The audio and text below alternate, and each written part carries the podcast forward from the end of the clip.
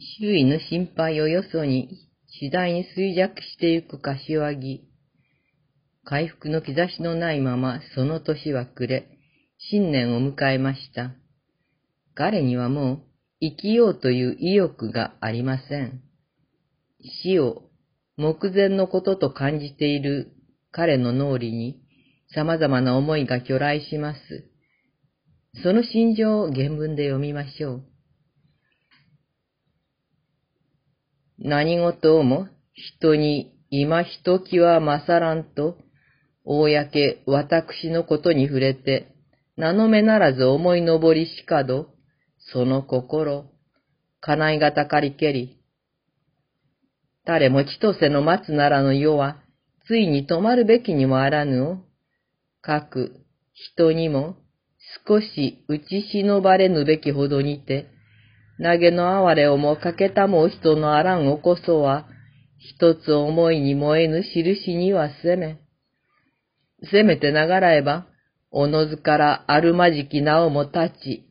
我も人も安からぬ乱れ、いでくるようもあらんよりは、なめしと心置いたもおらんあたりにも、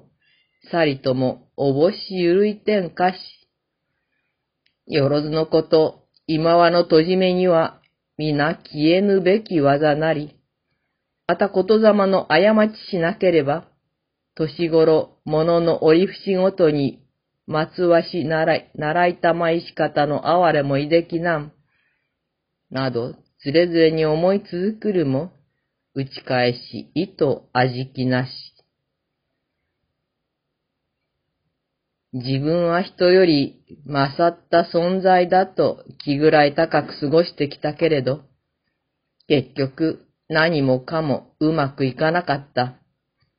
いずれ死ぬべきものなのだから、今、まだ人が哀れと忍んでくれる間に死んでしまおう。生きながらえて宮にとっても自分にとっても煩わしく不名誉なことが起こるよりは、失礼な奴とお怒りの源氏の君も私が死んでしまえばお許しくださるだろう。以前私を可愛がってくださったお気持ちを思い出してくださるだろう。と思ったのでした。そして周りに人のいない隙に宮に宛てた手紙を綴って、小事中を呼び寄せて手紙を託したのでした。宮に宛てた手紙を原文で読みましょう。今は限りになりにてはべるありさまは、おのずから気こ示すようもはべらんを、いかがなりぬるとだに、御耳とどめさせたまわぬも断りなれど、意とうくもはべるかな。など聞こえるに、意味中わななけば、思うことも皆書きさして。今はとて燃えぬ煙も結ぼれ、絶えぬ思いのなおや残らん。哀れとだにのたまわせよ。心のどめて、人やりならぬ闇に惑わん道の光にもしはべらん。と聞こえたもう。私は、もう命尽きようとしています。あなたへの思いで私をダビに付した煙もこの世にくすぶり続けるでしょう。せめて私に、哀れの一言をおっしゃってください。それをあの世への道しるべの光といたしましょう。などと書かれています。はじめは、女さんの宮は柏木からの手紙を見ようともしないのですが、小侍従が、もうこれが最後のお手紙かもしれません。もう、今日か明日かというような弱り方でいらっしゃいます。と、すずりを用意して、無理にもお返事を書かせます。宮からのお手紙も原文で読みましょう。心苦しゅう聞きながら、いかでかは。ただ押し量り、残らんとあるは、立ちといて、消えやしなましゆきことを、思い乱るる煙比べに、送る病やわ。とばかりあるを、哀れにかたじけなしと思う。その手紙を小じじゅは走って届けます。宮からの手紙には、もう私も一緒に煙となって消えてしまいたい思いです。あなたの煙に負けはしません。というようなことが書かれていました。それをよしわぎは、いでや、この煙ばかりこそは、この世の思い出ならめ、儚くもありけるかな。と、涙を流して、小じじゅうを待たせて、最後の手紙を託したのでした。この夜、宮は産気づいて、翌日男の子が生まれました。カオルです。そしてその後、宮は源氏の反対を押し切って髪を下ろしてしまいます。宮が出産の後すっかり弱っていると聞いて心配でたまらなくなって、急にやってきた父、スザクイに頼み込んで断行した出家でした。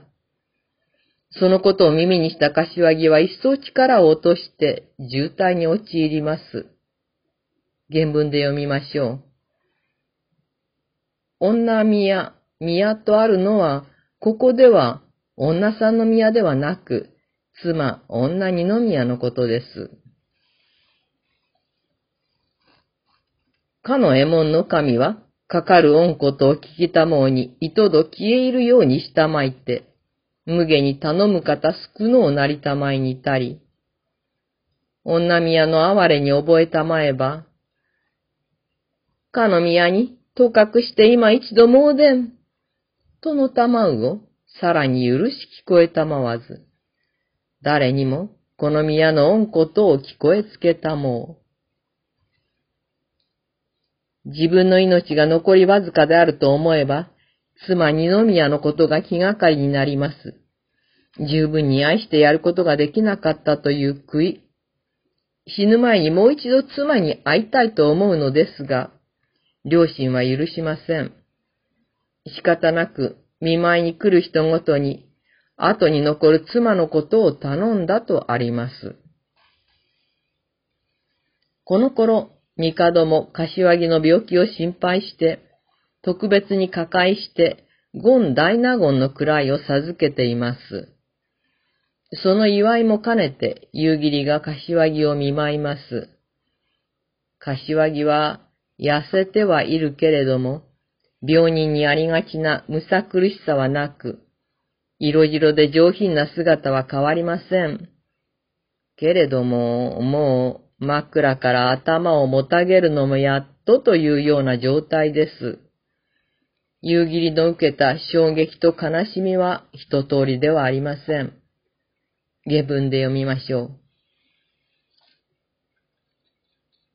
はよより、いささか隔てたもうことなく結び交わしたもう女かなれば、別れんことの悲しゅう恋しかるべき嘆き、親腹からの恩思いにも劣らず、貴重の妻引き上げたまえれば、いと口をしゅう、その人にもあらずなりにてはべりや、とて、え帽子ばかり押し入れて、少し起き上がらんとしたまえど、いと苦しげなり。重く患いたる人は、おのずから髪ひげも乱れ、物難しきけわいもそうわざなるを、痩せ、さらぼいたるしも、いよいよ白を当てなるさまして、枕をそば立てて、物など聞こえたもおけわい、いと弱げに、息も絶えつつ、哀れげなり。そして、この時、柏木は夕霧に二つのことを遺言として伝えます。一つは、源氏の君の自分に対するお怒りとご不快を解いてほしいということでした。少し長くなりますが、原文で読みましょう。かかる今はの刻みにて、何かは漏らすべきとは思いはべれど、なお忍びがたきことを誰にかは憂えはべらん。六条の院に、いささかなることの互い目ありて、月頃、心の内にかしこまり申すことなんはべりしよう。飯ありて、陰の音楽の学祖の試みのひまいりて、に景色を賜りしに、なお許されぬ見心ばえある様に、御まじりを見立て祭りはべりて、いとど世にながらえんこともはばかりおう覚えなりはべりて、あじきの思いたまえしに、心の騒ぎ染めて、かく静まらずなりぬるになん。人数にはおぼし入れざりけめど、いわけのおはべしときより、深く頼み申す心のはべりしを、いかなる残言などのありけるにかと、これなん。この世の憂いにて残りはべるべければ、ことのついではべらば、御耳とどめて、よろしゅう諦め申させたまえ。なからん後ろにも、この工事許されたらんなん、御徳にはべるべき。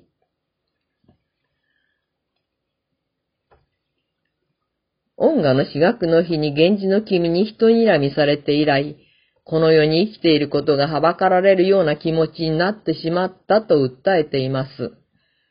自分は幼い時から源氏の君をお頼みし、心から尊敬していたのに、こんなことになって本当に辛いので、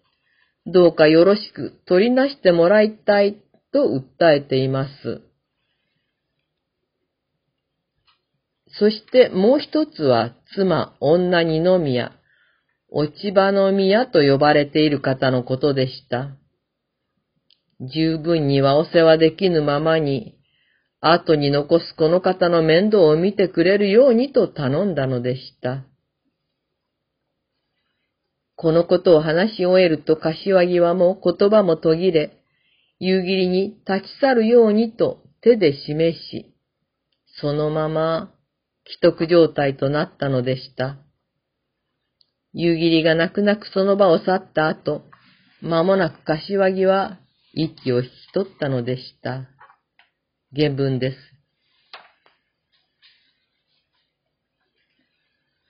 よろずに思い嘆きたまいて、恩祈りなど取り分けてせさせたまいけれど、やむ薬ならねば買いなき技に難ありける。女宮にもついにえ、対め引き越えたまわで、泡の消えいるようにて、うせたまいぬ。母や父、